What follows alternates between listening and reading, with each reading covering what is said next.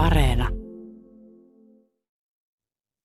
Hyvää huomenta. Tänään puhumme ykkösaamussa puolueiden väleistä, maanpuolustuksesta ja Saksan vallanvaihdosta.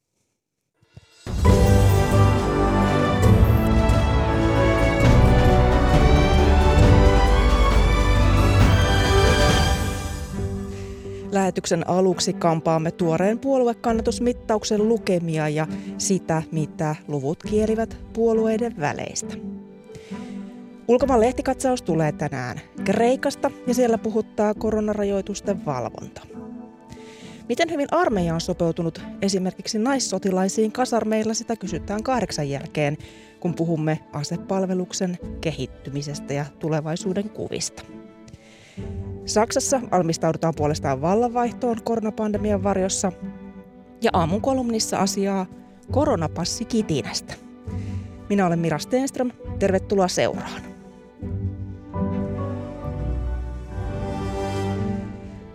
Ja Pasilassa lähetystä tekee kanssani Karolus Manninen.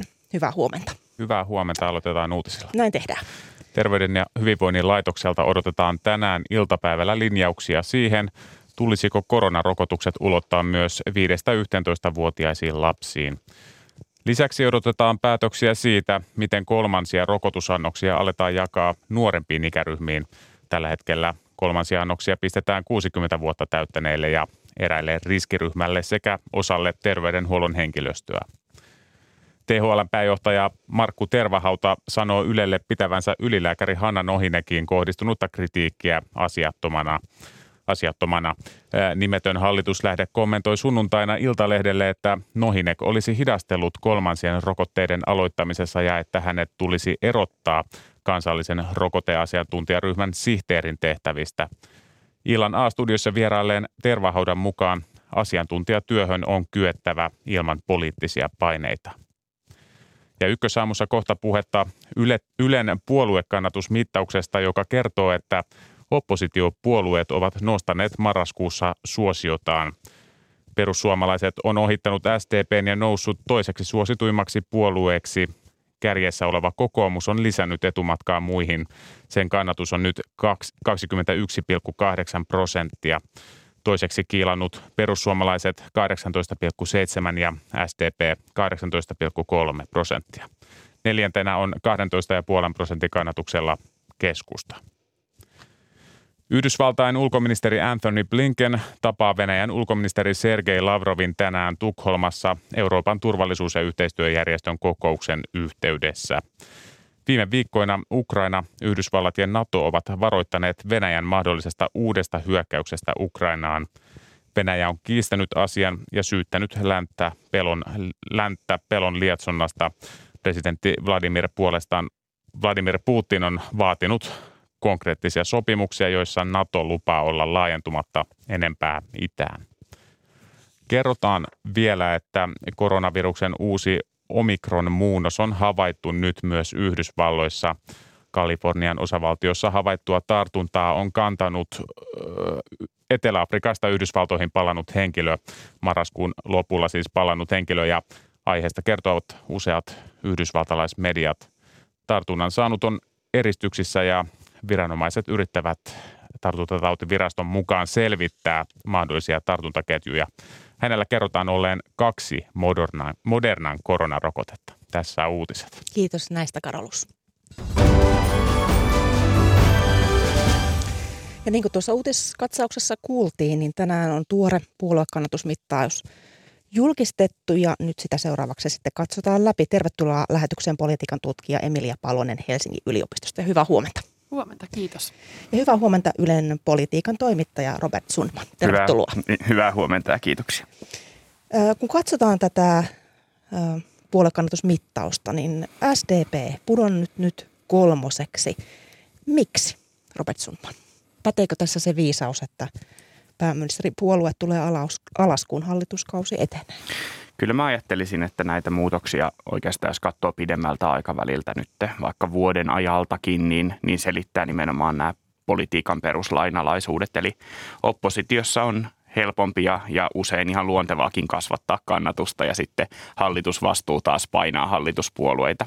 Et, e, jos katsotaan ihan vaikka viime syksystä alkaen, niin, niin kokoomus oli tuossa vielä tämän vuoden alkupuolella aikamoisissa vaikeuksissa, tai ainakin julkisuudessa puhuttiin, että heillä on, heillä on haastavaa ja siellä oli sisäisiä kärhämiä ja miksi kannatus ei lähde nousuun, mutta kyllä se on sieltä sitten tavallaan tasaisesti noussut ylöspäin ja sitten samaan aikaan tuosta SDPn kannatuksesta on, on semmoinen korona-aikana saatu huippulukema tai huippu yksi prosenttiyksiköt, niin ovat ikään kuin sulaneet pois. Miksi Emilia Palonen korona on saattanut syödä SDPn kannatusta?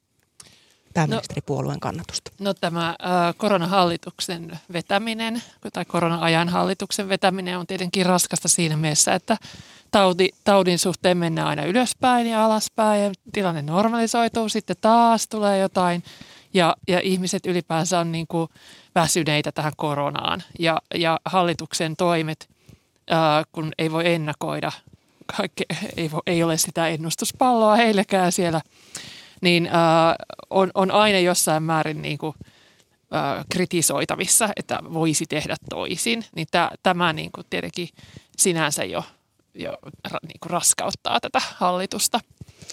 No kokoomus jatkaa yhä kärjessä ja sitä kokoomusta kannattaa kyselyn perusteella nyt 21,8 prosenttia suomalaisista ja nousua lähes prosenttiyksikön verran, niin mikä kokoomusta nyt erityisesti hyödyttää? No ehkä jos jatkaa tuosta edellisestä kommentista, niin tietysti niin kuin oppositioaseman lisäksi voisi ajatella, että, että se mitä on heille tapahtunut vuoden aikana on myös jonkinlainen selkeytyminen. Kuten tuossa aiemmin viittasin, niin jonkinlaista kriisin poikasta oli ehkä havaittavissa puhuttiin alkuvuodesta siitä, mutta sitten ehkä sen jälkeen niin kokoomus on tukeutunut siihen, mikä yleensä heillä on se yhteinen nimittäjä, jonka, jonka taakse sitten niin kuin paitsi kokoomuslaiset poliitikot, niin myös ehkä kokoomuksen kannattajat voi identifioitua. Eli tämä talouspuhe ja talouspolitiikka.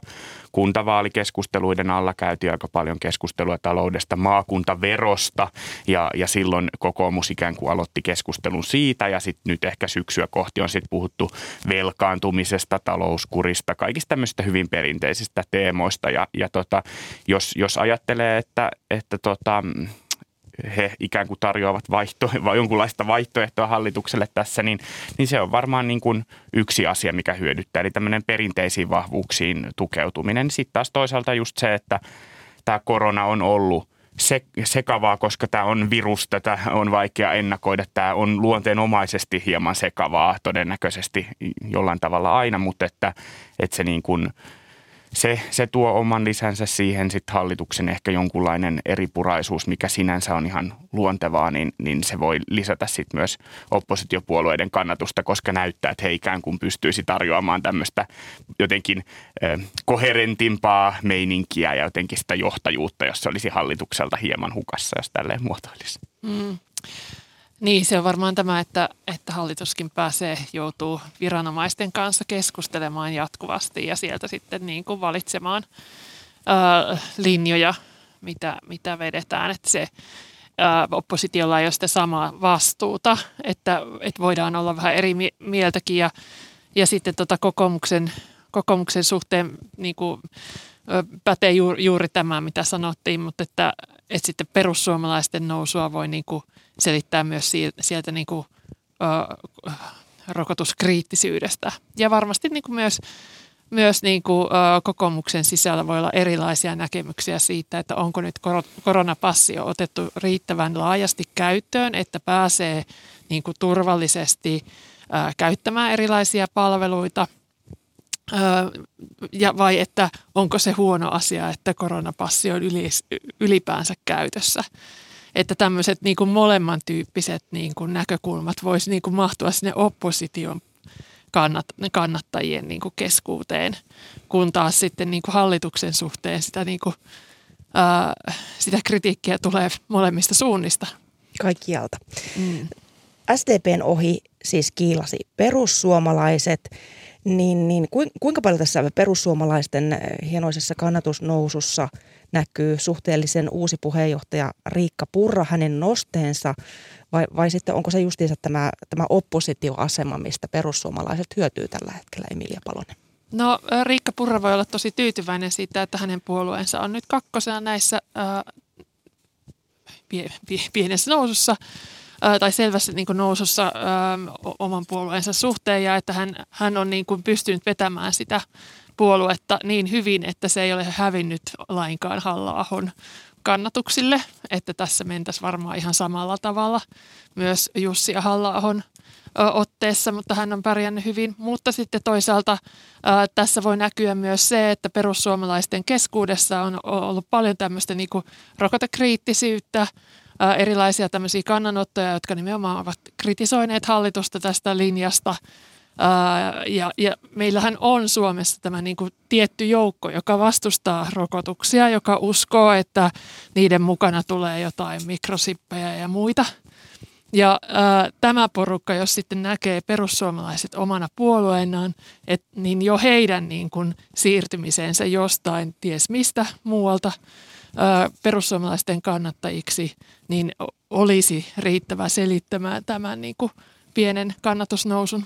Miten sinä, Robert Sundman, näet tämän perussuomalaisten no oli, tilanteen tällä hetkellä? Niin, tuo oli kiinnostavaa, kun kysyit, että onko niin kuin Riikka Purra tuonut nostetta, koska muistaakseni silloin kesällä, kun Jussi halla jätti puheenjohtajan tehtävät, niin kuultiin enemmänkin sellaisia analyysejä, että nyt lähtee se perussuomalaisten kannatus, että koska kukaan ikään kuin seuraava puheenjohtaja ei voi olla niin merkittävä tällainen hahmo, suosittu poliitikko kuin mitä Jussi halla on ollut, mutta ehkä tässä tulee taas sellainen toinen vanha viisaus, mikä liittyy näihin kannatus vaikutusmittauksia ylipäänsä politiikkaan. Se, että yleensä me kuitenkin sitten vähän liiotellaan, ylikorostetaan puolueen johtajan roolia.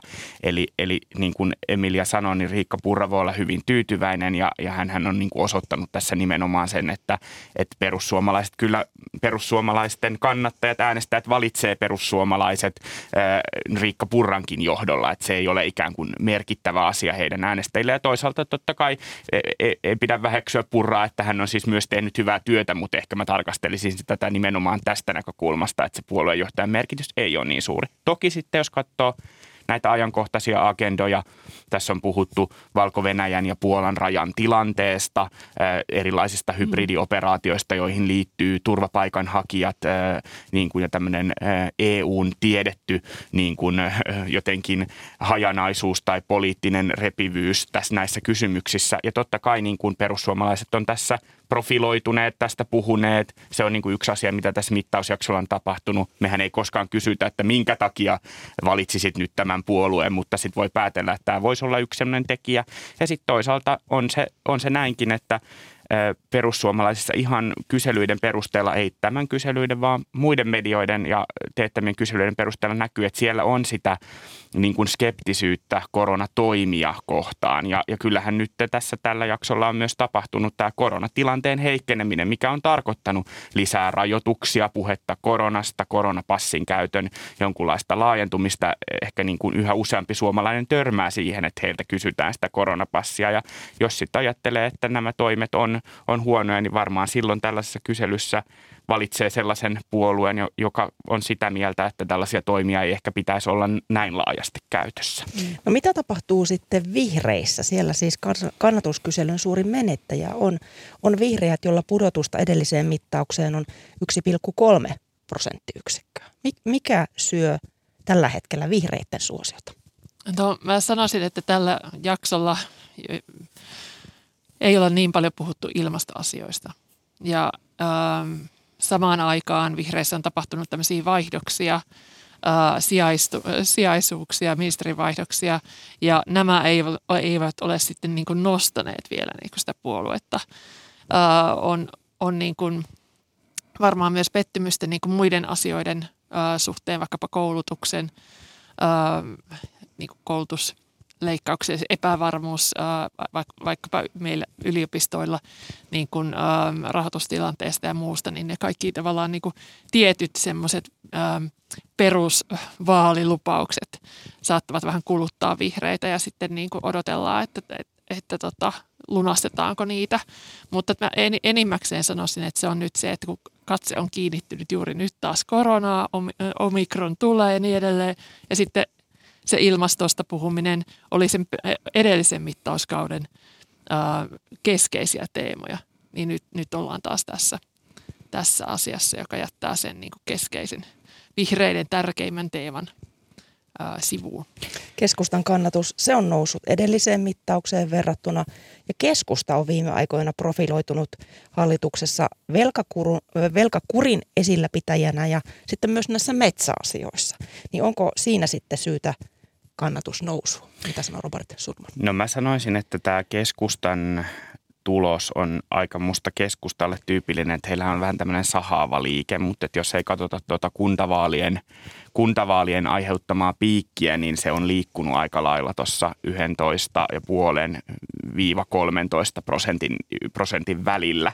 Eli, eli tavallaan me voidaan joka toinen kuukausi sanoa, että keskusta taas vähän otti takapakkeja sitten, että nyt keskusta taas vähän nousi, mutta että tuo on hyvin keskustalle tyypillinen niin kuin tulos tällä hallituskaudella, että tässä sitä niin kuin ollaan. Että tämä sahataan on nyt se, edestakaisin. Sahataan siinä vähän edestakaisin, vaikkea sitä on sinänsä arvioida, että mikä sen, mikä sen niin kuin muutoksen hyvin pienen sellaisen tuo. Ja, ja ehkä niin kuin, nyt palaisin ehkä vähän niin kuin vihreisiin sen sijaan, koska mm. tota, pitää huomioida, että se, tämä muutos, mikä heillä oli, eli miinus 1,3 prosenttiyksikköä, oli kuitenkin tämän mittauksen suurin yksittäinen mm. muutos.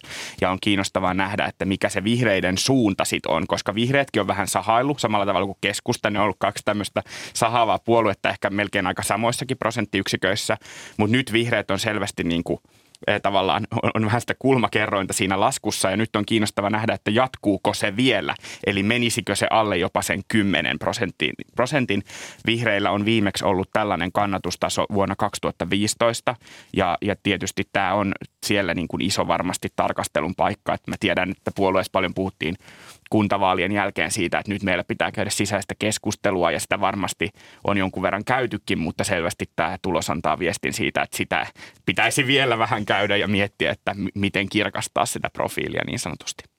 Joo, ja nyt on aluevaalit tulossa mm. ja niitä ei käydä Helsingissä. Kyllä. Kyllä. Niin tämä on nyt vihreille niin kuin näytön paikka, että kuinka saadaan ne ei-helsinkiläiset poliitikot näkymään niissä aluevaaleissa – että kuinka po- profiloidutaan niin kuin alue, aluepuolueena, että, että tämä niin kuin vihreiden epävarmuushan alkoi alko siitä Ville Niinistön kauden jälkeen. Mm. Siinä vaiheessa tuli hirmu ö, suuri kuntavaalivoitto ö, ja sitten sen jälkeen niin kuin on odoteltu, että milloin se materialisoituu se niin kuin, ö, varmemmin vielä se, että vihreät olisivat valtakunnallinen puolue. Ja nyt, nyt näyttää siltä, että se ei ole ollut. Ja ne niin kuin keskustelut, joita on käyty vaikkapa Helsingissä tästä tunnelirakentamisesta ja muusta, jotka on dominoinut ää, valtakunnan politiikassa tai niin kuin mediassakin, mm. niin ää, niissä taas niin kuin alueiden näkökulmasta nämä ei ollut ko- kovin relevantteja keskusteluja. Plus, että semmoinen niin autovastaisuus ei ehkä pure maakunnissa. Ja tämä, tämä niin kuin liittyy myös siihen niin kuin SDPn tilanteeseen ja niin kuin hajan, hajanaisuuden keskusteluihin niin kuin SDPn sisäisestä hajannuksesta. Mennään sitten, kun tässä korona on jo kerätty mainita moneen kertaan, niin mennään sitten tähän koronatilanteen luomaan paineeseen. Nimittäin viime viikkoina hallituksen suunnasta on tullut painetta THLn suuntaan päättää kolmansista rokoteannoksista kansalle. Niin, niin mi, mistä se teille kertoo niin kuin hallituksen väleistä ja sisäisistä väleistä ja väleistä sitten myös viranomaisiin, että hallituksesta lähes äh, suoraan kiirehditään viranomaisia? No siis mä ajattelen, että se kertoo siitä, että tämä tilanne on niin kuin poliittisesti ajateltuna varmaan hyvin turhauttava. Että mm, jos jollain tavalla voidaan niin kuin ajatella tätä koronan aikajanaa jotenkin, niin kyllähän merkittävä muutos oli se, kun, kun kuin demareissa, jotka ehkä sitten oli kuitenkin niin kuin ollut aika tämmöisten tiukkojen koronatoimien kannattajia ja Krista Kiuru tässä niin kuin oli se näkyvä kasvo, niin siellä tapahtui jonkinlainen muutos ja, ja pääministeri Sanna Marin sitten tavallaan tuossa loppukesästä alkusyksystä aika näyttävästi ikään kuin valitsi sellaisen linjan, että Suomea pitää nyt avata ja rajoituksista pitää luopua, on, on palattava normaaliin.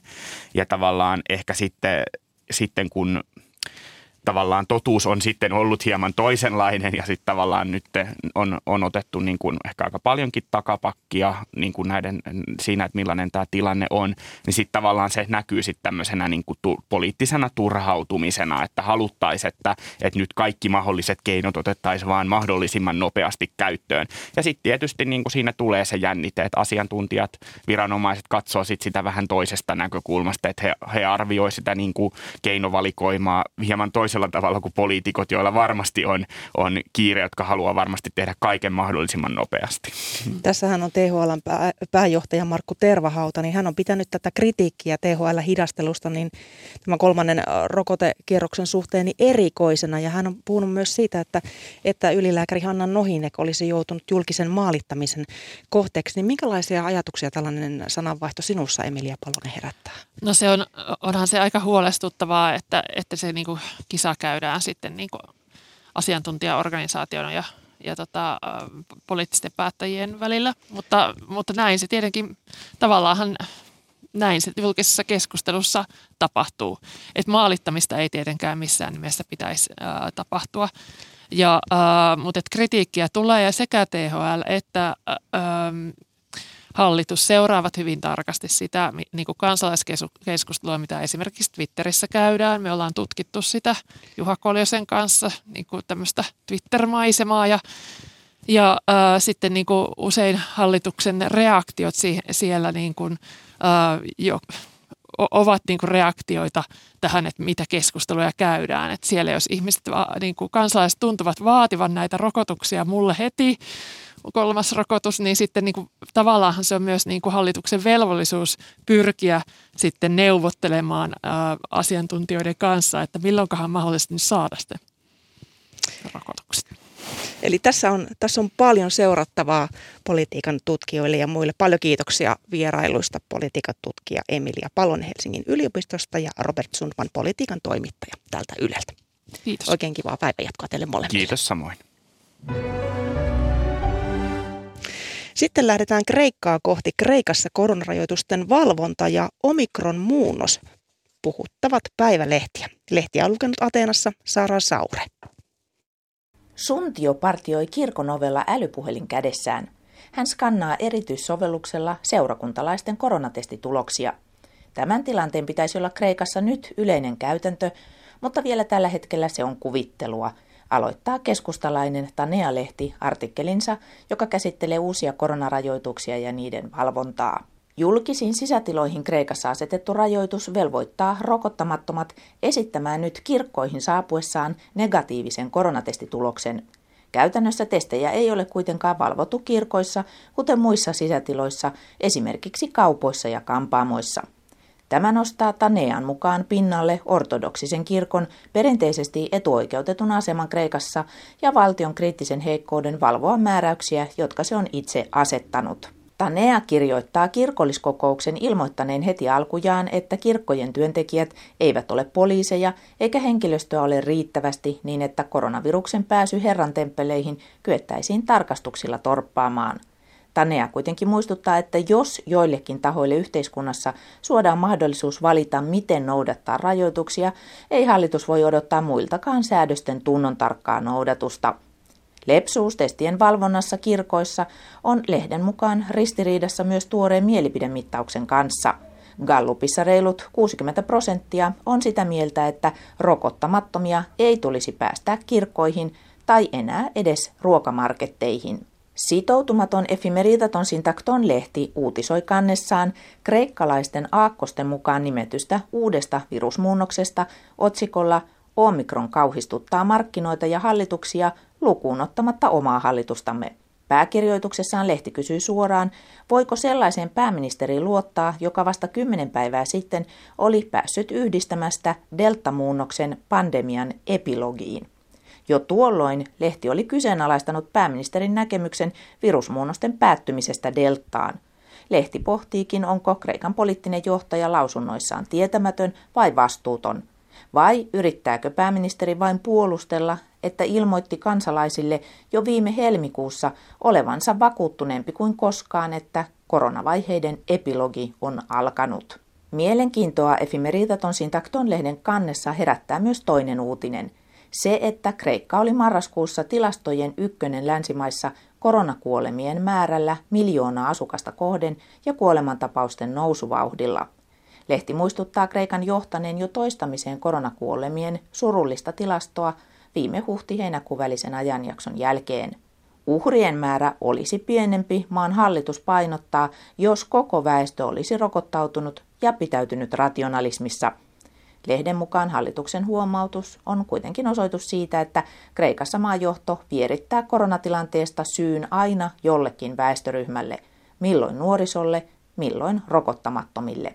Rokottamattomat yli 60-vuotiaat, joita Kreikassa on tällä hetkellä reilut puoli miljoonaa, joutuvatkin nyt vasemmistosuuntautuneen Avjiin mukaan rangaistaviksi. Avji kommentoi pääministeri Kiriakos Mitsotakisin tuoretta päätöstä, joka pakottaa maan yli 60 rokotukseen tai muutoin on tiedossa sadan euron kuukausittainen sakko. Lehti kirjoittaa Kreikan olevan ainut maa Euroopan unionissa, joka soveltaa rankaisumenetelmää rokottamattomille. Sakkoraha ohjataan maan julkisten sairaaloiden tukemiseen. Avji kritisoi kuitenkin päätöstä hallituksen leikattua juuri terveydenhuoltomenoja ensi vuoden budjetista reilulla 800 miljoonalla eurolla. Sakkolinjauksessa lehti näkeekin tekopyhyyttä ja halpamaisuutta. Avji siteeraa kreikkalaista verentutkimukseen erikoistunutta professoria, joka luonnehtii raskasta sakkoa Pinotsetin luomukseksi chileläisen kenraalin mukaan. Atenasta Sara Saure. Ja Atenasta palaamme koti-Suomeen ja kotimaan lehtiin ja Karolus Manninen sielläkin taitaa tämä korona puhuttaa pääkirjoituksissa. Vallan näin on. Julkisuudessa on keskusteltu siitä, miten koronatestaamista pitäisi lisätä. Esimerkiksi tuplarokotettuja ja lapsia on toivottu testeihin enemmän. HUSin diagnostiikkajohtaja Lasse Lehtonen kertoo kuitenkin Iltalehdelle, että testaamista joudutaan päinvastoin pian vähentämään ja reippaasti. Lehtonen toteaa, ettei valtion budjetissa ole koronatestaamiselle ensi vuodelle mitään määrärahaa. HUS-alueen koronatestibudjetti on tänä vuonna ollut 250 miljoonaa. Lehtonen kertoo, että alue budjetoi itse itselleen ensi vuoden testeille 100 miljoonaa euroa. Se tarkoittaa Lehtosen mukaan, että testimäärät puolittuvat vuodenvaihteen jälkeen. Kunnat tekevät jatkossa siis koronabudjettinsa itse. Lasse Lehtosen mukaan kunnat pyrkivät minimoimaan sotekulunsa, sillä sotelakipaketin mukaan mitä vähemmän sotemenoja on ensi vuonna, sitä enemmän kunnille jää valtion osuutta. Lisäksi jos kunnat joutuvat ottamaan näytteenottajiksi hoitajia, ovat he pois muusta sairaanhoidosta ja hoitovelkaakin on. Näin siis Iltalehdessä.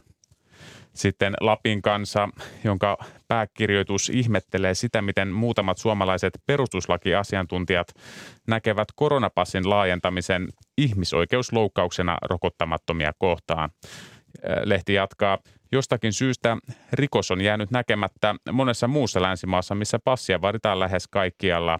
Lisäksi Saksa harkitsee jo rokotuspakkoa Itävallan tavoin, eikä sillekään uskota löytyvän perustuslaillisia esteitä. Hallituksen on aika, siis Suomen hallituksen on aika laittaa koronataistelussa uusi vaihde silmään. Rokotuspakkoa on harkittava vakavasti. Pakkorokotuksia odotellessa rokotteesta kieltäytyjät on eristettävä mahdollisimman tehokkaasti muista kansalaisista, jotta rokottamattomien epidemia saadaan taas hallintaan. Näin siis Lapin kansa, joka availee pakkorokotuskeskustelua Suomessa. Turun Sanomat, anteeksi, Lännen media, no on tämä Turun Sanomissakin julkaistu juttu, että kertoo, että THL, THLn Mia Kontio kertoo, että Suomeen on tulossa todennäköisesti jouluviikolla 150 000 lasten koronarokoteannosta. Ja tuo 5-11-vuotiaiden ikäryhmä on Suomessa koko luokaltaan 420 000 tammikuun loppuun mennessä saadaan maahan tarvittaessa tarpeeksi annoksia kaikkien 5-11-vuotiaiden rokottamiseen ensimmäisen kerran.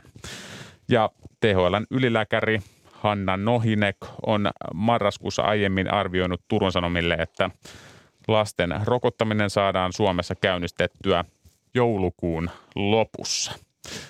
Tällaisia koronauutisia Suomen kotimaan lehdissä. Kyllä, ja Terveyden ja hyvinvoinnin laitoksenhan odotetaan kertomaan tänä iltapäivällä näkemyksensä näistä koronarokotusten laajentamisesta.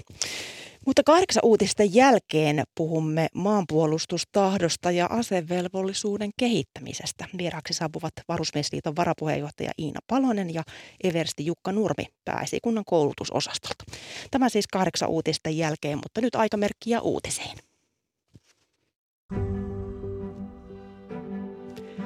Kello on 10 yli kahdeksan. Ykkösaamun lähetys jatkuu. Studiossa on Mira Steenström. Puhumme kohta yleisen asevelvollisuuden ja varusmiespalveluksen kehittämisestä. Puolelta kurkistus somen ja kolumnien maailmaan, jonka jälkeen otamme yhteyttä Saksaan, jossa valta on vaihtumassa koronapandemian varjossa. Kolumnisti Kari Enqvistiä ei puolestaan huvita enää kuunnella kitinää, kuinka vaikeaa on säätää koronapassista. Lähetyksen lopuksi palaamme aamun tuoreisiin puoluekannatuslukemiin. Tervetuloa seuraan.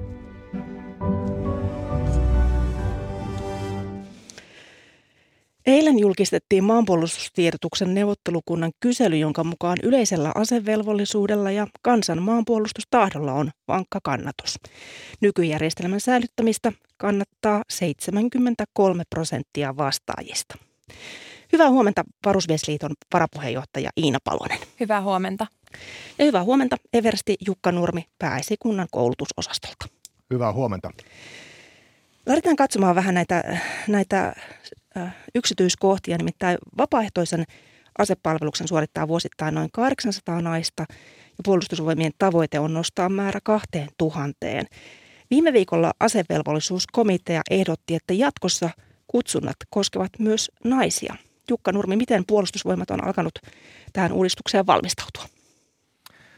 Kutsuntoja tosiaan on tarkoitus laajentaa sillä tavalla, että ne ulottuvat koko ikäluokkaan. Ja nyt tämän komitean mietinnön jälkeen suunnittelutyö meillä puolustusvoimissa alkaa, mutta ensimmäiset ajatukset siitä, miten kutsunnat toteutetaan jatkossa, on kyllä jo olemassa. Ja ajatus on se, että kutsunnat jaetaan kahteen vaiheeseen. Ensimmäinen vaihe koskisi koko ikäluokkaa, eli miehiä ja naisia.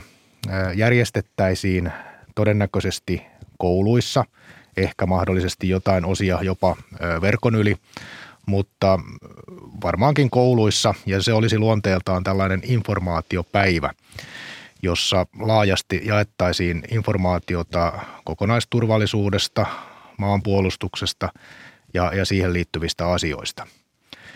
Sitten toinen vaihe, joka tulisi myöhemmin tämän ensimmäisen vaiheen jälkeen, olisi sitten varsinainen palvelukseen määrääminen, joka koskisi sitten niitä miehiä ja vapaaehtoisia naisia, jotka sitten todellisuudessa sen palveluksen aloittavat. Tarkoitatko tällä, että järjestettäisiin kouluissa niin koulurakennuksia vai sitten esimerkiksi oppituntien aikana, koulu, koulun aikana? No ehkä sekä että. Eli, eli fyysisesti se, paikka varmaankin olisi siis koulut tai sitten jopa niin, että, että ehkä useampia koulujen oppiluokkia voidaan koota vaikka yhteen ja samaan paikkaan, jolloin se voi olla vaikka joku iso urheiluhalli tai vastaava. Ö, mutta että siis ajatus on se, että se tulee ihan koulujen opetusohjelmaan velvoittavana. Mitä tästä ajatellaan Iina Palonen teillä, että se tulisi kouluihin velvoittavana? No tietysti ollaan sitä mieltä, että on oikein hyvä, että tätä tietoa jaetaan lisää. Ja, ja semmoisille ihmisille, jotka ei ole tällä hetkellä velvoitettu käymään asepalvelusta, niin sitä tietoa ei välttämättä saa. Ja siksi on tosi hyvä ilman muuta, että se tieto tuodaan sinne toisen asteen oppilaitoksiin helposti saataville mutta sitten se, että tässä puhutaan siitä, että, että tämä nyt tarkoittaisi sitä, että kutsunnoista tulee ö, tasa-arvoiset tai että saadaan niin kuin kaikki sinne kutsuntoihin, niin sitähän tämä ei tarkoita. Eli jos niin kuin tuodaan tämmöinen infotilaisuus sinne toisen asteen oppilaitoksiin, niin se tarkoittaa infotilaisuutta toisen asteen oppilaitoksissa ja kutsunnat on sitten erikseen. Varusmiesliiton tavoite on ilman muuta se, että kutsuntoihin saataisiin koko ikäluokka sukupuoleen katsomatta – No t- tällä konstilla, ö, miten tässä Jukka Nurmi kerroit, niin onko, onko tämä tapa se sitten päästä siihen esimerkiksi 2000 naiseen, joka suorittaisi asepalveluksen? No me toivotaan niin. että tämä on yksi niitä keinoja ja, ja tota, millä, millä naisten määrää kyetään kasvattamaan. Että tässä on nyt hyvä tilaisuus jakaa sitä informaatiota koko ikäluokalle kertoa, että mistä on kysymys naisten vapaaehtoisessa asepalveluksessa, mitä kaikkea siellä on tarjolla, minkä tyyppisiä tehtäviä, mitkä on ne hyödyt, mitä siitä saa, ö, oman itsensä kehittämiseen, johtajakokemusta ja, ja mitä kaikkea siinä nyt sitten tuleekaan. Että tämä on yksi keino, mutta ei tietysti ainoa keino, että sitten me, me tarvitaan muun muassa somekampanjoita ja vastaavia, joilla sitten pyritään sitä tietoa jakamaan. Ja aika paljon sitä tietoa kyllä menee ihan, ihan niin kuin naiselta naiselle tällä hetkellä. Eli me ollaan kuitenkin jo noin 10 000 naista koulutettu vapaaehtoisessa asepalveluksessa siitä, kun laki tuli voimaan vuonna 1995, eli jo ihan niin kuin sillä tavalla tieto leviää tällä hetkellä hyvin, hyvin niin kuin tehokkaasti. Mutta mitä, mitä lisää tämä kutsuntajärjestelmä toisi siinä mielessä, kun kuitenkin sadat naiset jo nyt löytävät sen tiedon, että naisille tämä, tämä armeijan hakeutuminen on mahdollista ja on myös erilaisia maanpuolustuskursseja? Tavallaan mikä muuttuisi nyt, Iina Palonen? Tämän kutsuntauudistuksen niin. myötä? No, tietoa kai, saa jo nyt. No tietoa saa jo nyt, mutta jos me mietitään sitä, että, että nyt 800 naista noin vuosittain suorittaa, niin sehän on aika pieni osa tästä ikäluokasta, naisten ikäluokasta, että eihän se millään tapaa ole riittävä määrä. Et jos me halutaan, etenkin kun puhutaan näistä niin tasa-arvohaasteista ja siitä, että erilaista osaamista tarvitaan, niin semmoista osaamista, mitä erityisesti naisilla on, esimerkiksi vaikka kriisihallintatehtäviin, tarvitaan tosi paljon, tarvittaisiin naisia kriisihallintatehtäviin, niin tällä hetkellä ei se 800 ole mitenkään riittävä. Ja sen takia tarvitaan näitä uudistuksia ja muutoksia, jonka kautta saataisiin sitä tietoa entistä laajemmalle ja sitä kautta myös lisää naisia sinne palvelukseen. No minkälaista lukumäärää esimerkiksi naisia lisää, niin varusmiesliitto mieluilisi? Meillä ei ole mitään semmoista lukumäärää. Toi puolustusvoimien 2000 kuulostaa hyvältä, mutta kyllä mä itse lähtisin siitä, että, että se valintamekanismi pitäisi uudistaa siihen valikoivaan. Eli Varusmiesliiton tavoite olisi se, että meillä olisi valikoiva asepalvelus, asevelvollisuus. Eli se valintamekanismi perustuisi niihin ominaisuuksiin tämän nykyisen sukupuolen sijaan. Eli puolustusvoimat voisi edelleen määrittää sen määrän, jota he tarvitsevat sinne palvelusta suorittamaan. Ei tarkoita, että koko ikäluokka menisi sinne, vaan pystyttäisiin sen joukkotuotantotarpeen mukaan määrittää se määrä, mitä sinne tarvitaan. Tällä hetkellä aika paljon niin kuin ihmisiä koulutetaan, voi olla jopa tarpeen yli jossain määrin, niin tarkoitus olisi se, että, että pystyttäisiin niin kuin määrittää sitä, että kuinka paljon sinne tarvitaan ihmisiä, minkälaisilla ominaisuuksilla tarvitaan ihmisiä. Silloin, jos tämä meidän valintamekanismi olisi tasa-arvoinen, niin mä väitän, että se olisi myös todella paljon tehokkaampi kuin nykysysteemi. Eli nythän tavallaan jätetään todella paljon hyvää potentiaalia sulkemalla naiset tästä velvoittavuudesta ulkopuolelle, niin se jätetään ulos siitä tällä hetkellä. Niin miten kaukana, Jukka Nurmi, ollaan tästä naisten asevelvollisuudesta? Nythän on siis niin, että naiset menevät asepalvelukseen vapaaehtoisina, mutta miehille on kyse velvollisuudesta.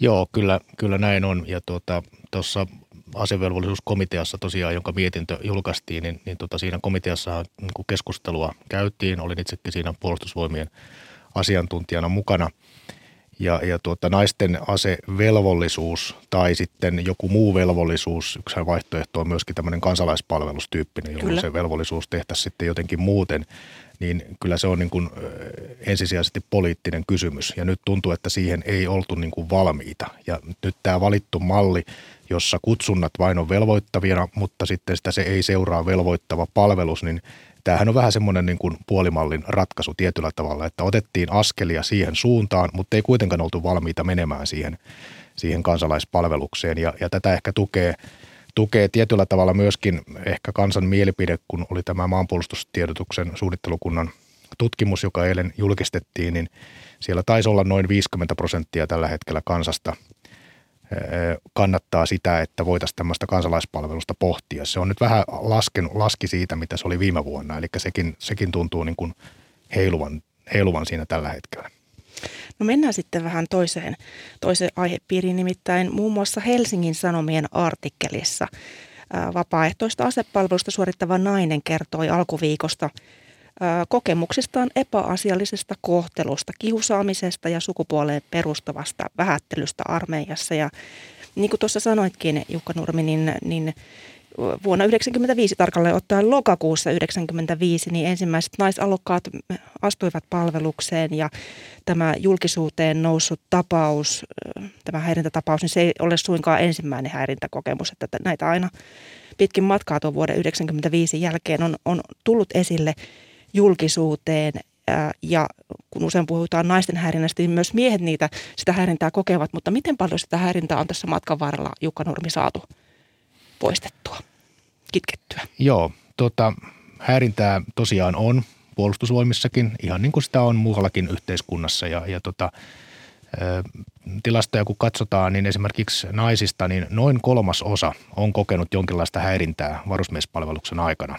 Ja, ja tota, myöskin miehistä, miehistä sitten tietysti on, on kokenut, mutta, mutta sitten jos puhutaan sukupuolisesta häirinnästä, niin, niin se on tietysti se, mikä, mikä tota, tai mitä nimenomaan naiset on kokenut. Miehet ei, ei juurikaan koe sitä. Sen sijaan tällaista kiusaamista ja muuta, niin sitä sitten taas kokee ehkä yhtä paljon miehet ja naiset. Mutta se on aika, aika lailla marginaalista ja tulee sieltä ehkä siviili, siviiliyhteiskunnasta. Mutta tota, eli koulumaailmasta ja, ja sieltä, sieltä periytyy ihan, ihan samalla tavalla kuin, kuin tota, tai, tai miten siellä, siellä, siellä, sieltä, siellä niin kuin kiusaamistapauksia on. Mutta me ollaan puolustusvoimissa kyllä, kyllä tuota, siis tietysti lähdetty siitä, että meidän perusarvot, kun on oikeudenmukaisuus ja, ja yhdenvertaisuus, niin, niin näitä, me, näitä me ajetaan ja äh, me koulutetaan meidän henkilökunta ja erityisesti varusmiesjohtajat, jotka on ehkä se avain nyt joukko tässä, niin äh, joka kerta aina kun, aina kun tuota on joku, joku opetustilaisuus tai kurssi tai vastaava, niin – niin näitä, näitä tuodaan esille ja sitten tietysti me rohkaistaan tuomaan eh, kaikki kiusaamis- ja häirintätapaukset esille. Ja tässä on ehkä sellainen ongelma, että näistä on niin kuin hyvin hankala puhua eh, tässä niin kuin naamatusten näistä asioista ja tuoda esille. Ja tähän meillä on nyt kehitteellä sitten muun muassa uusia sähköisiä palveluita, eli tämmöinen palautejärjestelmä, jossa säännönmukaisesti, eli tiettyjen koulutusjaksojen jälkeen ja, ja varmaan muutenkin, niin on mahdollisuus vaikka kännykällä sitten antaa palautetta, että hei nyt olen kokenut häirintää tai kiusaamista ja, ja tota, sitten se voi anonyymisti lähettää tai nimellä kännykällä ja sitten se menee niin kuin asianomaiselle taholle myöskin käsittelyyn. Että kyllä tässä niin kuin tämän tyyppisiä toimenpiteitä on kehitteillä.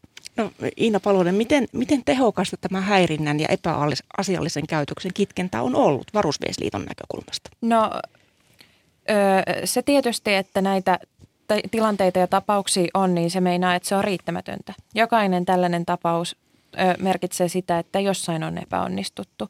Ja, mutta kyllä me nähdään, että esimerkiksi tämmöistä viestintäkanavien luonti, niin sehän on askel ehdottomasti oikeaan suuntaan. Tietysti niitäkin pitää sitten oikealla tavalla markkinoida eteenpäin ja, ja tuoda ilmi, että niitä pitää käyttää, jos tulee tämmöisiä väärinkäytöksiä. Kun esimerkiksi tällä hetkellä puolustusvoimien henkilökunnalle, jos on tämmöisiä niin vinkkipuhelimia, niin niihin on suhtauduttu aika negatiivisesti, että niitä pidetään tämmöisenä vasikkapuhelimena. Ja mun mielestä se, että jos tämmöisiä mahdollisuuksia luodaan, niin niitä ei missään nimessä pidä mustamaalata tällä tavalla, miten on nähty tässä aikaisemmin. Ja kyllä niin kuin Näen, että ollaan muutenkin tässä kulttuurissakin otettu askeleita oikeaan suuntaan, mutta paljon on vielä tehtävää. No tässä sotila, esimerkiksi sotilaan käsikirjassa sanotaan hyvin selkeäsanaisesti, että häirintää, kiusaamista, simputusta kohtaan puolustusvoimissa on nolla toleranssi, niin missä menee vikaan, että, että puolustusvoimat ei saa tätä täysin kuriin, Jukka Nurmi? Jos kerta nolla toleranssi on ja se kerrotaan selkeästi. Niin, tässä ehkä nyt sitten voi sinne palata tavallaan tähän niin kuin, niin kuin yhteiskunnalliseen asetelmaan ja sinne kouluun, että jos, on, jos tavallaan nuori kun tulee varusmiespalvelukseen, niin siinä kuitenkin on se melkein 20 vuotta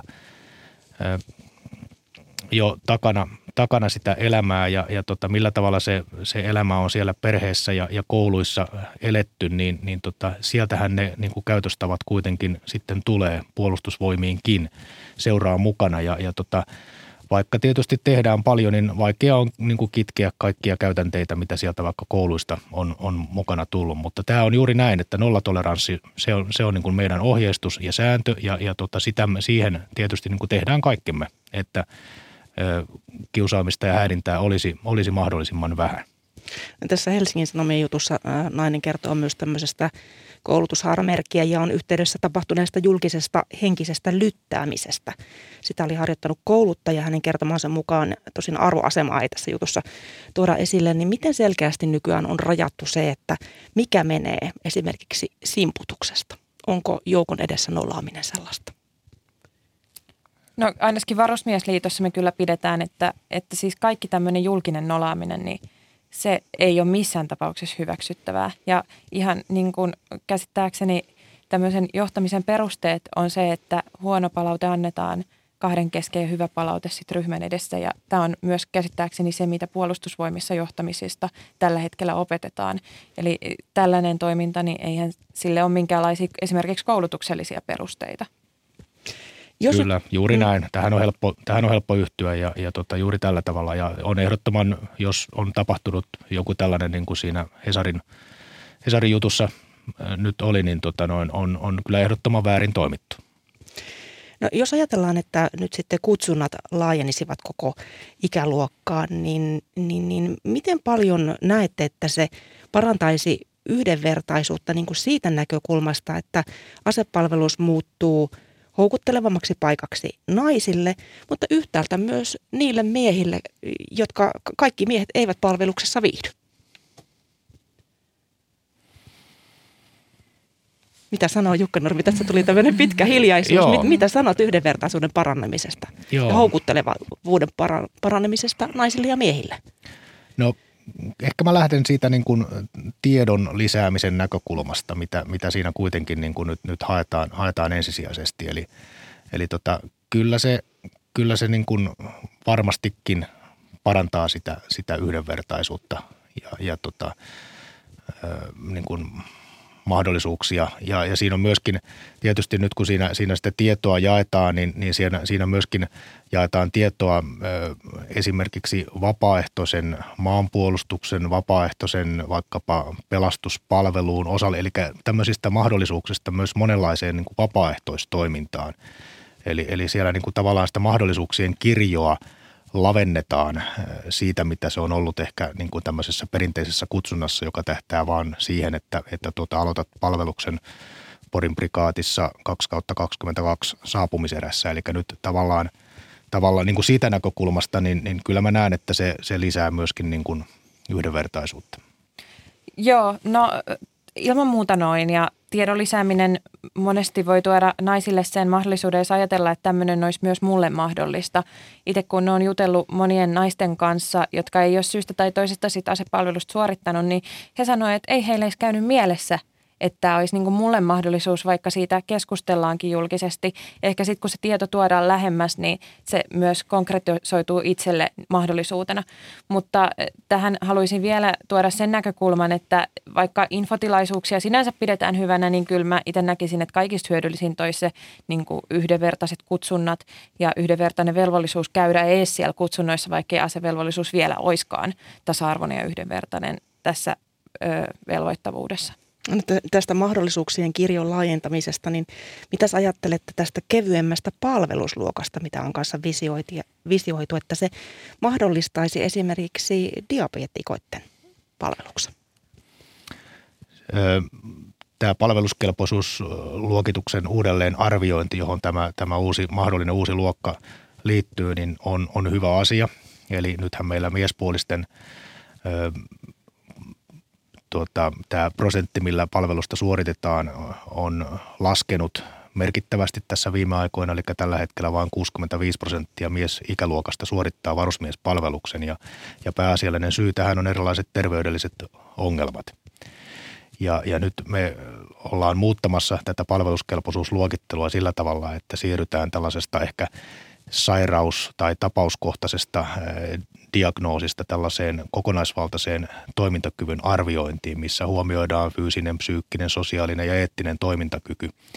Ja, ja tuota, samalla tarkastellaan ö, uusia tehtäviä sillä tavalla, että, että meillä tulee sen tyyppisiä tehtäviä, vaikkapa nyt kybervarusmies, jossa on mahdollista hyvin toteuttaa ja, ja toimia siinä tehtävässä, vaikka olisi joku esimerkiksi jalkavaiva tai vastaava, tulee se sitten palveluksen aikana tai ennen palvelusta. Kun aikaisemmin, että jos oli vaikka joku jalkavaiva, niin ei välttämättä päässyt varusmiespalvelusta suorittamaan ollenkaan. Eli tota, tässä, tässäkin on tavallaan se, se tuota palvelustehtävien ja tavallaan kirjon laajentaminen kyseessä. Eli yhä useampi pitäisi saada mukaan, konstilla Joo. tai toisella. Joo, tästä ollaan, tätä uudistusta ollaan kyllä tervehditty ilolla Varusmiesliitossa ja tässä on myös se, että kansallisen turvallisuuden näkökulmasta ne niin kuin uhat on paljon monimuotoisempia kuin vaikkapa silloin 82 vuotta sitten. Mm. Niin eh, silloin me tarvitaan erilaista osaamista ja sen osaamisen poisjättäminen sillä perusteella, että fyysiset ö, kyvyt ei välttämättä vastaa sitä meidän käsitystä tämmöisestä ö, ö, valmiista varusmiehestä, niin se on, sehän on hirveätä tuhlaamista. Jos vaikka on todella hyvä näissä niin kyberuhkien kohtaamisessa, niin silloin mun mielestä semmoisen ihmisen pitää ilman muuta suorittaa varusmiespalvelus. Et se on, se on niin sekä reilua tälle yksilölle että meidän kansallinen etu.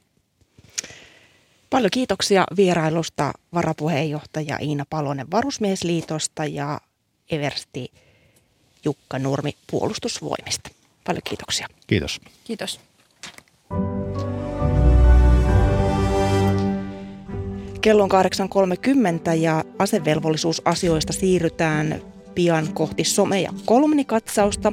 Sen jälkeen otamme yhteyttä Saksaan, jossa valmistaudutaan vallan vaihtoon ja myös koronapandemian tiukempaan taltuttamiseen.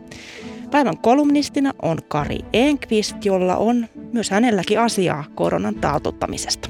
Mutta nyt ääneen Karolus Manninen ja aluksi katsausta somen puoleen. No somen sijaan tällä hetkellä katsastetaan tuorempia tietoja Omikron-variantista. Teemme. Uutistoimisto Reuters kertoo, että viimeisimmät Etelä-Afrikasta tuleva, tulevat tiedot kertovat, että Omikron-variantilla näyttäisi olevan kyky kiertää osaa immuunijärjestelmästä, mutta rokotteilla pitäisi silti olla tehoa vakavaa tautimuotoa vastaan. Näin siis kertoo Etelä-Afrikasta tuleva tieto. Etelä-Afrikasta siis, missä kuitenkin epäillään, että omikronista on hyvin nopealla vauhdilla tulossa dominoiva variantti. Ja Uusimmat tiedot kertovat, että omikronia on havaittu Etelä-Afrikan yhdeksästä provinssista viidessä ja on vain ajan kysymys, milloin ö, tuo omikron on koko Etelä-Afrikan alueella. Eilen Etelä-Afrikassa raportoitiin 8500 koronatapausta ja se on ö, tuplaten yhden päivän aikana, siis tuo tartuntojen määrä on tuplantunut ja ei ole toki tietoa, kuinka moni näistä on omikron-varianttia, mutta, mutta tuota, sekvenssointia siellä tehdään ja, ja tuota, oletus on näin, että omikron leviää tällä hetkellä kovaa vauhtia Etelä-Afrikassa. Eilen eh, puolestaan Wall Street Journalissa rokoteyhtiö BioNTechin toimitusjohtaja Ugur Sahin piti myös todennäköisenä, että koronarokote toimii omikron-muunnosta vastaan, toisin kuin Modernan toimitusjohtaja, joka epäili, epäili rokotteiden tehoa näitä omikronia vastaan. Tässä Noin. varmaan aika, aika kovaa vauhtia tutkitaan sitä omikronia, luulisin. Ja kerrotaan vielä, että, että tuota, kauppalehden pääkirjoitus on huolissaan siitä, miten omikron, mitä omikron tekee taloudelle, koska jos Euroopan maat lystyvät rajoituksiin, laajoihin rajoituksiin, niin ikävä kierre on valmis. rajoitusten myötä kulutus painottuu palveluiden sijaan enemmän tavaroihin ja se puolestaan aiheuttaa painetta globaaleihin tuotantoketjuihin ja nostaa hintoja. Ja kauppalehden mukaan pullosta päässyt inflaatio on kiivennyt huolestuttaviin lukemiin. Euroalueella hintojen nousu on kiihtynyt lähes 5 prosenttiin. Ja pääkirjoituksessaan kauppalehti toteaa, että epävarmasta tilanteesta huolimatta OECD piti maailmantalouden kasvuennusteensa suunnilleen samana tälle ja ensi vuodelle. Vaarana kauppalehden mukaan kuitenkin on, että koronarajoitukset vahingoittavat kasvua. Kysynnän epätasapaino pitkittää tuotantoketjujen häiriöitä ja inflaatiokierre pahenee. kehitys, kehitys johtaa pahimmillaan stagflaatioon, jossa yhdistyvät lama ja korkea inflaatio. Näin kauppalehti. Kiitos Karolus näistä. Sitten puhumme Saksasta vallan vaihdosta koronan varjossa. Hyvää huomenta ulkopoliittisen instituutin tutkija Tuomas Isomarkku. Tervetuloa. Huomenta ja kiitos. Ja hyvää huomenta ja tervetuloa lähetykseen mukaan myös Turun yliopiston erikoistutkija Kimmo Elo. Hyvää huomenta ja kiitos. Mennään kohta tarkemmin, tarkemmin teidän kanssa tähän vallanvaihtoon, mutta otetaan ensiksi yhteys Berliiniin. Siellä on Ylen Eurooppa-kirjeenvaihtaja Suvi Turtiainen. Hyvää huomenta. Hyvää huomenta. Saksan parlamentissa aiotaan äänestää vuoden loppuun mennessä siitä, tehdäänkö koronarokotteet kaikille pakollisiksi. Ja tänään olisi määrä päättää uusista rajoitustoimista. Niin millainen vääntö Suvi tuosta koronarokoteäänestyksestä on kenties tulossa niin parlamentin sisällä kuin kansalaisten mielissä? No vääntöä on varmasti luvassa, mutta aivan viime viikkoina rokotuspakon kannatus on täällä Saksassa noussut myös kansan parissa. Itävaltahan kertoi jo aiemmin suunnittelevansa rokotuspakkoa ja sen jälkeen mielipidemittauksissa myös saksalaisista entistä suurempi osuus kertoo olevansa rokotuspakon kannalla ja heitä on siis jo enemmistö. Mutta totta kai tämä on tosi vaikea kysymys ja lakia edistetään nyt mahdollisimman konsensushakuisesti. Ja koska kyseessä on eettinen kysymys, niin tätä tässä rokotuspakkoäänestyksessä kansanedustajia ei sido ryhmäkuri. Ja nyt näyttää siltä, että parlamentissa olisi enemmistö tämän pakon puolesta, mutta näemme varmasti mielenosoituksia ja äänekästä kampanjointia tätä rokotuspakkoa vastaan, kun asia sitten etenee parlamentin käsittelyyn. Sosiaalidemokraattien Olaf Scholzia ollaan nimittämässä uudeksi liittokansleriksi ensi viikolla ja myös uusi hallitus on tarkoitus nimittää. Niin minkälaisissa ö, tunnelmissa valta on vaihtumassa Saksassa? No, tällä hetkellä ehdottomasti suurin kysymys on jälleen tämä pahentunut koronatilanne ja se, millä tavoilla ja millä keinoilla tilanne saadaan paremmaksi. Ja tämä uusi hallitus haluaa tehdä asiat eri tavalla kuin ne on tehty ennen. Viime vuonnahan Saksassa oltiin kuukausia laajassa ja kovassa sulussa, mutta nyt tämä Scholzin uusi hallitus hakee ratkaisuksi ennen kaikkea tehosten rokotteiden ja muiden rokotteiden kirittämistä ja rajoituksia kohdistetaan ennen kaikkea rokottamattomille, sillä hallituspuolueista erityisesti liberaalit eli tämä FDP on suhtautunut kaikkiin sulkuihin vastahakoisesti. Saksassa puolueiden on määrä hyväksyä hallitusohjelma ensi viikon alussa ja tietysti on, on muutakin kuin sitä koronaa. Niin Suvi, mihin suuntaan Saksa on hallitusohjelman perusteella kehittymässä? No voi sanoa, että tästä monin tavoin peruskonservatiivisesta Saksasta tulee nyt aiempaa liberaalimpi tietyissä kysymyksissä. Uusi hallitus aikoo muun muassa laillistaa kannabiksen myynnin aikuisille erikoisliikkeissä – laskea äänestysikää 16 vuoteen ja muuttaa lakeja, jotka koskevat transihmisten oikeuksia ja oikeutta saada tietoa abortista. Ja ulkopolitiikassa Saksa edelleenkin sitoutuu EUn kehittämiseen ja NATOon.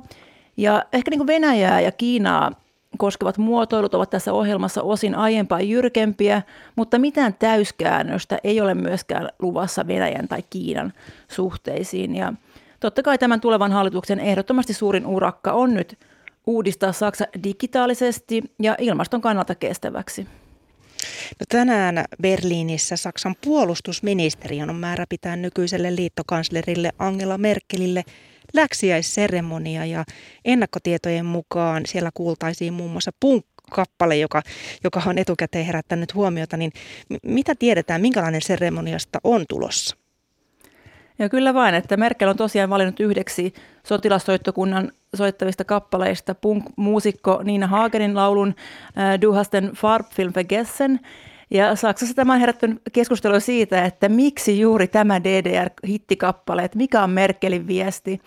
Sillä tässä laulussa nainen harmittelee sitä, miten miesystävä jätti värifilmin kotiin, eikä sitten lomakuvissa näkyisi tämä lomakohteen kauneus kokonaisuudessaan. Ja täällä on ihan puolitosissaan ja vitsailen mietitty, että viestiikö Merkel sitä, että tämä pitkä kanserikausi oli ehkä sitten hauskempi kuin miltä ulospäin näytti, tai sitä, että hänen on pitänyt sitten korjata epäpätevien miesten tekemiä virheitä, mutta tämä siis tämmöistä vitsailua ja tulkintaa Merkel itse ei ole mitään selityksiä antanut. Ja muutenhan tämä seremonia on hyvin perinteinen, on kaikkia sotilasseremonioita ja kirkkomusiikkia ja kutsuttuna on paikan päälle muun muassa kaikki Merkelin eri hallituksessa palvelleet 52 ministeriä. Se kenties jää sitten myöhempien selitysten varaan, että miksi hän tuon punkkappaleen sitten valitsi. Kiitos Suvi Turtiainen näistä tiedoista. Ja jatketaan Saksaan perehtyneiden tutkijoiden Tuomas Isomarkun ja Kimmo Elon kanssa tästä. Tuossa Tuomas Isomarkki, kuten kuulimme, niin vallanvaihto Saksassa kesken, niin miten tätä koronakriisiä on, on onnistuttu hoitamaan tähän mennessä, kun Saksastakin tätä omikronia virusmuunnosta on löydetty? Saksassa ehkä se omikron ei ole edes toistaiseksi se isoin ongelma, vaan se, että Deltan kanssakaan ei ole, ei ole toistaiseksi pärjätty. Tämä koronatilanne on mennyt tässä muutamien viimeisten viikkojen aikana todella nopeasti, todella huonoon suuntaan, mikä, mikä sitten heijastuu siihen, että, että myöskin koronan torjunnassa aiotaan nyt ryhtyä sitten tämmöisiin järeämpiin keinoihin, niin kuin tämä rokote, rokotevelvoite. Ja, ja tota, tämä vallanvaihto on vaikuttanut varmasti tähän koronan hoitamiseen siten, että tässä nyt ei ole ollut ne vastuut kaikilta osin ihan selviä. Ja vähän tämä vielä istuva Merkelin hallitus ja sen terveysministeri Jens Spahn ja, ja sitten tämä uusi ö, kohta tehtävänsä astuva hallitus on pystynyt ö, ikään kuin vierittämään sitä vastuuta toistensa niskaan tässä, tässä koronan hoidossa. Joko tällä hetkellä tiedetään, kenestä olisi tulossa uusi terveysministeri? Ei, ähm, ainakaan, ainakaan vielä eilen illalla ei tiedetty, en ole nyt nähnyt uusimpia uutisia, mutta äh, itse asiassa Scholz on sanonut, että äh, kansleriksi nouseva Scholz on sanonut, että koko tämä SPDn, sosiaalidemokraattien ministeriryhmä esitellään kerralla. Ja, ja tämä on Saksassa herättänyt tosi paljon kritiikkiä, että, että tässäkään tilanteessa edelleen uuden terveysministerin nimi ei ole selvillä. No Kimmo Elo väistyvän liittokanslerin Angela Merkelin kunniaksi tosiaan järjestetään tänään läksiäisseremonia, niin kuin tuossa Suvi, Suvikin kertoi. Niin sitten jos ajatellaan tulevaa liittokansleria Olaf Scholzia, niin niin, niin tuota, miten, miten aktiivisen roolin hän on tässä vaiheessa pystynyt ottamaan johtajana?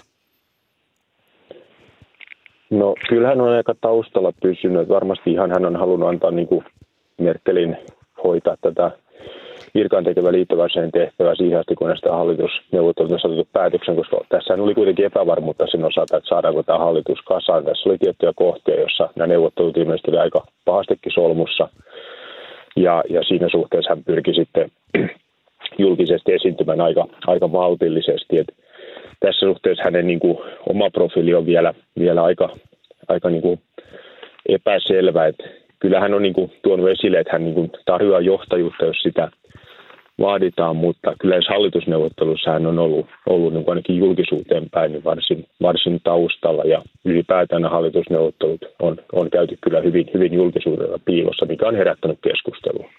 Niin, Kimmo Elo, mit, miten nopeasti Olaf Scholzin tässä tilanteessa, mikä, mikä tällä hetkellä Saksassa on, niin pitäisi pystyä profiiliaan nostamaan? No kyllä tämä korona tässä kohdin niin on se, joka varmasti niin kuin alkuun on se mittari, jolla hänen alkutaivaltaan mittaa tai hänen hallituksensa. Ja niin kuin Tuomas tässä nosti esille, niin kyllä, kyllähän tämä siitä, että tämän terveysministerin uutta nimeä ei vielä tiedetä, niin on, on hiukan erikoinen asia. Ja mä oon ymmärtänyt itse keskustelusta niin, että tämä on ollut se salkku, jota oikeastaan niin on pyöritelty vähän, että kukaan ei sitä kauheasti halunnut, sekin on ymmärrettävää. Mutta tota, kyllä hänen täytyy nopeasti ryhtyä toimia, erityisesti koronatilanteen pahentuminen viime viikkoina tarkoittaa, että hallituksen täytyy nopeasti saada tämä tilanne haltuun, että muut asiat joudutaan jättämään nyt sivuun ja, ja keskittymään siihen, että tämä tilanne saadaan, saadaan Saksassa, Saksassa tota noin, jollakin tavoin haltuun, koska se vaikuttaa kuitenkin koko Euroopan tilanteeseen myöskin, myöskin tämän viruksen osalta. No sosiaalidemokraattinen puolue SPD, vihreät ja liberaalipuolue FPD, niin pääsivät viime viikolla sopuun hallitusohjelmasta, niin Tuomas Isomarkku, miten kitkaton tämä hallituskoalitio on? No tässä on, tässä on tietysti kolme lähtökohdiltaan, poliittiselta profiililtaan ja, ja näkemyksiltään hyvinkin erilaista puoluetta. Suvi Turtiainen tuossa en, ennakossa otti, otti tota esille sen, että tietyissä tämmöisissä arvokysymyksissä nämä, nämä on pystynyt pääsemään aika hyvin samalle sivulle. On tämmöisiä tiettyjä liberaaleja projekteja, joiden ympärille ne kaikki pystyy kerääntymään, mutta sitten monilla muilla politiikkalohkoilla näitä näkemykset on aika kaukana toisistaan. Ja, ja se osittain vaikuttaa varmasti siihen myöskin, että miten nämä hallitusneuvottelut käytiin. Niissä, niissä pyrittiin välttämään sitä, että näitä erimielisyyksiä ja riitoja tuotaisiin sieltä itse neuvotteluista julkisuuteen ja, ja sen takia niin kun ne käytiin, käytiin hyvin vahvasti just tämmöisessä suljetussa ilmapiirissä. Ää, sitä on nyt arvioitu, että kuka, kuka tässä hallitusohjelmassa nyt on päässyt niskan päälle. Sitä on tietysti vähän vaikea sanoa, jokainen on varmasti saanut sinne jotain. Ää, selvää on se, että ainakin jos tulee pöydälle jotain uusia teemoja ja, ja semmoisia uusia kysymyksiä, niin näiden, näiden kolmen puolueen voi ainakin osassa näistä kysymyksistä olla, olla hyvinkin vaikea sitten päästä sopuun. Mutta totta kai tämä hallitusohjelma nyt antaa, antaa pohjaa sitten – aloittaa kuitenkin hallitustyöskentely. Niin tuossahan Kimmo Elo, Suvi Turtiainen kertoi edellä tällaisesta liberaalimmasta suunnasta, mistä tämä hallitusohjelma nyt viestii, niin ovatko saksalaiset valmiita liberaalimpaan menoon? No se jää tietysti nähtäväksi, että, että tota, ne liberaalit piirteet, mitä siinä hallitusohjelmassa kuitenkin on, kun sitä lueskelin, niin ne on kuitenkin ehkä, sanotaan, ne ei ole niin painavia kuin, ja isoja kuin sitten ne teemat, joista, joissa sitten varmasti näitä, näitä niin kuin, ää, kansalaisetkin huomattavasti paljon suurempia vaikutuksia tulee olemaan. Ää, et tässä suhteessa mä näen, että liberaalit saisivat ehkä jonkin verran enemmän sellaisia teemoja läpi, joita he vaalikamppailussakin nosti esille, mutta ähm, kyllä tässä niin kuin liberaalit ja sosiaalidemokraatit mun mielestä on vähän lähempänä toisiaan nyt hiukan yllättäenkin. Ja vihreät on, on enemmän jäämässä siihen ilmastopuolueen rooli, mikä sinänsä varmasti heille niin kuin profiilin kannalta hyvä ja heidän vahvuusaluetta, mutta toisaalta se heidän tavoite nousta tämmöisen yleispuolueeksi, niin se, se ehkä nyt jää tässä hiukan tässä hallitusohjelmassa ohjelmassa niin kuin saavuttamatta. Ja, ja siinä on sellainen pieni riski vihreiden kannalta, että – että näissä isoissa sosiaalipoliittisissa muissa kysymyksissä he, heitä käytetään vain niin apupuolueena ja liberaalit ja sitten sosiaalidemokraatit todellisuudessa niin kuin määrittää sen, miten, miten hallitus sitten niitä päätöksiä tekee. Puhutaan hetken kuluttua vähän enemmän vihreistä, mutta Kimmo Elo vielä sen verran, että jos valtiovarainministeriksi olisi tulossa liberaalien Christian Lindner, niin mihin suuntaan silloin kehittyy Saksan EU-talouspolitiikka? No kun sitä EU-osiota sieltä lukee, niin kyllähän siellä on selkeästi tuodaan esille se, että tämä esimerkiksi nämä puheet tästä vakausväline, mikä nyt oli tämä koronaelvytyspaketti, niin että se jäisi kertaluontoissa. Se on hiukan muotoiltu sillä tavalla, että se ei täsmäisesti määrää, että mitä tarkoittaa kertaluontoisuus niin kuin ajallisesti, mutta kuitenkin niin, että siitä ei ole pysyvää rakennetta haluta muodostaa. Toinen on myöskin se, että siellä kyllä on piirteitä enemmän suuntaan tämmöisen talouskurin suuntaan kuin, kuin sitten tähän tämmöiseen niin kuin yhteisvastuun ja muun. Et tässä suhteessa kyllä niin kuin jonkin verran semmoista tiukennustakin Saksan, Saksan näkemykseen tähän EUn yhteisestä talouspolitiikasta kyllä näyttäisi olevan tulossa. Ja, ja siinä kyllä niin kuin liberaalit selvästi niin kuin on saaneet ainakin jonkin verran tahtoa läpi. Lindner kävi tätä kamppailua tämän vihreiden toisen puheenjohtaja Robert Habekin kanssa tästä valtiovarainministerin salkusta. Ja kyllä mä luen tätä vähän niin tätä signaalia, että, että tässä liberaalit kyllä onnistuneet nyt saamaan itselleen hyvin painavan salkun nykytilanteessa. Saksa on saamassa ensimmäistä kertaa naispuolisen ulkoministerin vihreitten Anna-Leena Berbokista ja, ja Saksan uusi hallitus aikoo luopua hiilen käytöstä vuosikymmenen loppuun mennessä. Niin Tuomas Isomarkku, niin mihin suuntaan Berbok johdattaa Saksaa ympäristöasioissa? No itse asiassa ympäristöasiat varmaankin ei sitten ole, ole niinkään hänen vastuullaan, vaan, vaan tämä tota Robert Habeck, josta nyt on tulossa tämän tulevan hallituksen varakansleri, mutta joka, joka sen lisäksi on saamassa vastuulleen tämmöisen eräänlaisen ö, ilmaston ö, superministeriön, kyllä, missä, kyllä. missä yhdistettäisiin ilmasto ja talous, niin, niin hän varmaan tulee olemaan, olemaan se, joka tässä sitten ö, ilmastopolitiikan suhteen on, on keskeisemmässä roolissa. Ö, Baerbock sitten ottaa, ottaa tosiaan tämän ulkoministeriön haltuunsa – jonka, jonka painoarvo ehkä hallituskokoonpanossa on pikkusen vähentynyt, mutta joka tietysti on edelleen yksi, yksi ö, hallituksen arvosalkuista kaikesta huolimatta. Niin miten valovoimainen on, on Anna-Leena Baerbock? No, no tietysti hänen, hänen niin kuin profiilinsa otti aika kova, kovia iskuja tässä vaalikampanjan aikana ja, ja hän henkilökohtaisesti kävi läpi tämmöisen hyvin, hyvin vaikean kampanjan. Vihreiden kohdalla ehkä se iso kysymys tämän tulevan hallituksen suhteen on, että miten yhtenäisenä se puolue pysyy tästä, tästä eteenpäin. Että oikeastaan noihin vaaleihin asti puolue, joka on tunnettu tämmöisistä aika tiukoista linjariidoistaan ja linjaerimielisyyksistään, niin, niin pysyy hyvinkin yhtenäisenä. Mutta mut nyt tämän hallitusohjelman julkistuksen jälkeen on jo esimerkiksi kiistelty, kiistelty näistä ministeripaikoista ja niiden jakautumisesta puolueen eri siipien kesken ja, ja niin edelleen. Eli, eli se puolueen yhtenäisyys tulee olemaan yksi, yksi aika jännittävä kysymys vihreiden kohdalla. Kimmo Elo, Saksan uusi hallitus lupaa aiempaa jämäkämpää otetta Kiinaa ja Venäjää kohtaan. No nythän sitten Valko-Venäjän masinoima siirtolaiskriisi on, on pistänyt Saksan myös omia rajojaan vahvistamaan, niin, niin miten, miten, mi, mihin Saksa haluaa ulkosuhteissaan asemoitua? Kuinka selvä, selvästi se näkyy? Hallitusohjelmassa?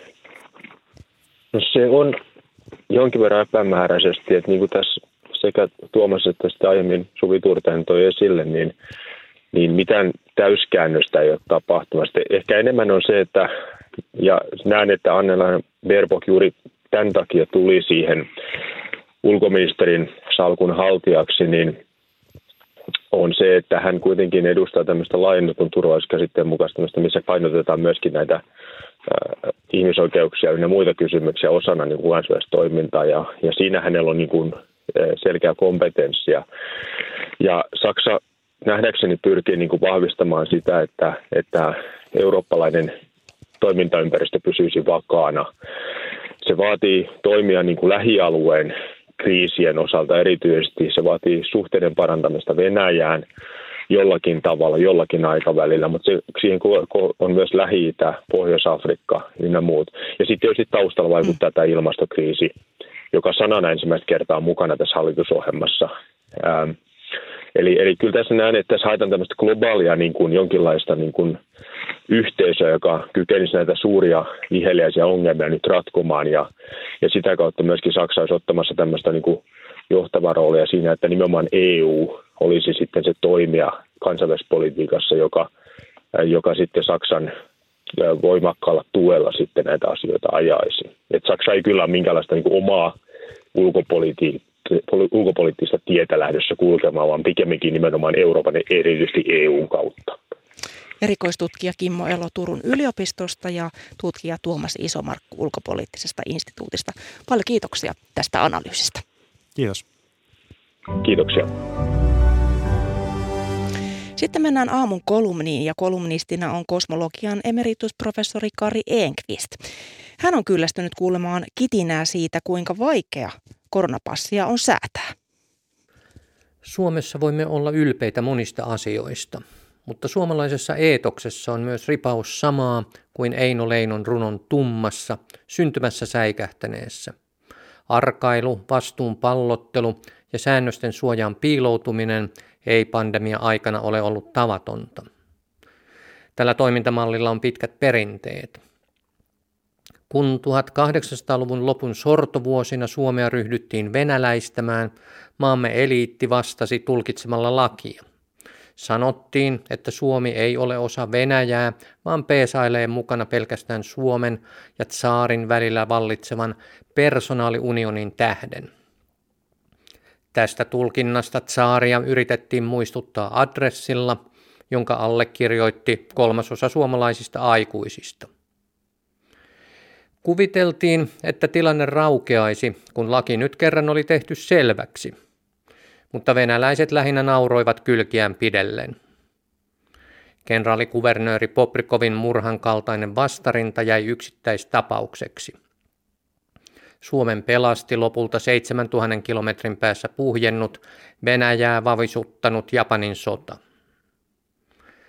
Kansalliseen muistiin jäi kuitenkin illuusio, että teimme kaiken itse, että tarrauduimme pykäliin terrierin sinnikkyydellä ja että se oli voittoisa strategia, vaikka kyse oli hyvästä säkästä. 30 vuotta sitten suomalainen legalismi suututti itsenäisyydelleen tunnustusta kaivanneet virolaiset. Silloinkin ulkoisten tapahtumien vyöry pyyhkäisi yli suomalaisen vitkuttelun, jota jälkeenpäin selitettiin viisaudeksi. Pykälät ovat olleet tärkeitä myös koronavirusta vastaan kamppaillessa. Suomi on toki selvinnyt suhteellisen hyvin – mutta voi kysyä, onko siitä kiittäminen sääntöjä vai onko Suomi jälleen selvinnyt vain tuurilla? Maamme on Euroopan unionin kaukaisin kolkka, jossa väestön tiheys on matalin koko EU:ssa. Brysselistä on Utsioille matkaa 3080 kilometriä. Tällä on tietysti suuri merkitys. Pykälästrategia kääntyy helposti farssiksi – Sellaisia piirteitä alkaa olla koronapassin saagassa. Huhtikuussa 2021 Tanska otti käyttöön koronapassin, jota vaadittiin kaikissa riennoissa. Suomessakin alettiin puhua koronapassista. Televisiossa sosiaali- ja terveysministeriön virkamiehet kävivät kertomassa, että asia on hyvin, hyvin vaikea. Sanottiin, että siihen liittyy monia oikeudellisia seikkoja, joita pitää selvittää. Kiirettä ei ollut, sillä kohta tulisi kesä ja virus häviäisi. Tuli kesä, virus ei hävinnyt, selvitystyötä ei voinut jatkaa, koska virkamiehet ovat lomilla. Virkamiehet palasivat lomilta, mutta kiirettä ei ollut, koska kohta tulisi syksy. Silloin kaikki olisivat saaneet rokotteen. Tuli syksy, kaikki eivät ottaneet rokotetta, tartunnat kasvoivat, puheet koronapassista kiihtyivät. Muualla Euroopassa passi oli oletusarvoisena käytössä useissa maissa. Televisiossa virkamiehet kävivät kertomassa, että asia on hyvin hyvin vaikea. Sanottiin, että siihen liittyy monia oikeudellisia seikkoja, joita pitää selvittää. Miten pitkään tämä tarina vielä jatkuu? Pelkään, että kohta vihjaillaan, että kolmas rokote tulee ja pelastaa koronapassilta. Mutta joskus on pakko tulla ulos pykälien suojista. Pelkkä toivo, että paha menee pois, jos vain suljemme silmämme, ei kanna loputtomiin. On mahdollista, että koronan kanssa taistellaan vielä vuosia. Kaikki eivät suostu rokottautumaan ja virus jää kiertämään väestössä – Rokotteen antaman suojan hiipuessa se voi tarttua myös rokotettuihin. Taudin sairastaneiden immuniteetti heikentyy ajan mittaan ja virus tarttuu heihin uudestaan. Tarvitaan siis jatkuvia rajoituksia ja tehosten rokotuksia. En halua joutua elämään vuosikausia merkillisessä välitilassa, josta koronapassi antaisi ulospääsyn. En halua enää kuulla jahkailua siitä, miten asia on hyvin, hyvin vaikea. Koronapassista pitäisi viimeinkin tulla normi työpaikoilla ja kaikissa kekkereissä, riippumatta siitä, millaisia rajoituksia kulloinkin on voimassa. Odotellessa voimme EKn johtajan tavoin heiluttaa kapinalippua ja ruveta vaatimaan passia pykälistä välittämättä. Valittajille voi tokaista Amerikan tyyliin – So sue me. Leinon runon tumma parani säikähdyksestään tutustuttuaan ankeaan tuonelaan. Sen jälkeen eli ikänsä kaiken pannen päivät päälletyksin, niin paremmat kuin pahemmat, päällimmäiseksi paremmat. Mekin olemme saaneet esimakua tuonen autioista illoista. Eikö se jo riittäisi? Näin loihi lausumaan Kari Enqvist, päivän kolumnisti. Ykkösaamun lähetys lähenee loppua ja kerrotaan tässä vaiheessa, että kanssani tätä lähetystä ovat tehneet Karlus Manninen, Matti Konttinen, Juho Tuomisto. Tarja Oinonen on tuottanut ja äänitarkkailijana on ollut Antoni Wikström. Kuuluttaja Timo Teräsvuori, hyvää huomenta. Huomenta. Muistojen Boulevardissa pääsee kohta lentämään Frank Sinatran kanssa, mutta minne muualle ykkönen mahtaa kutsua kuulijoitaan tänä päivänä? Minne kaikkialle pääsee? No joulukalenteria pääsee availemaan. Haluan muistuttaa sen, että Radio 1 joulukalenterin luukut avautuvat tänä vuonna somen puolella Facebookissa tai Instagramissa. Eilen aloitettiin tietysti ja tänään ennen kymmentä aukeaa tämän päivän luukku. Mitä siellä mahtaa olla? Voitko sen verran vinkata? Öm, Suurin piirtein. Kuuluttamon päivän tapahtumia. Mutta onnellisuusprofessori Markku Ojanen on kulttuuriikkosen vieraana pohtimassa elämän suurimpia kysymyksiä 15 jälkeen. Ja mosulilaiseen taidekahvilaan tarinaan vapautumisesta vie illan radioessee Book from Mosul kello 22.05. Kiitos näistä Timo ja nyt torsta ykkösamu päättyy. Kiitos kuulemiin.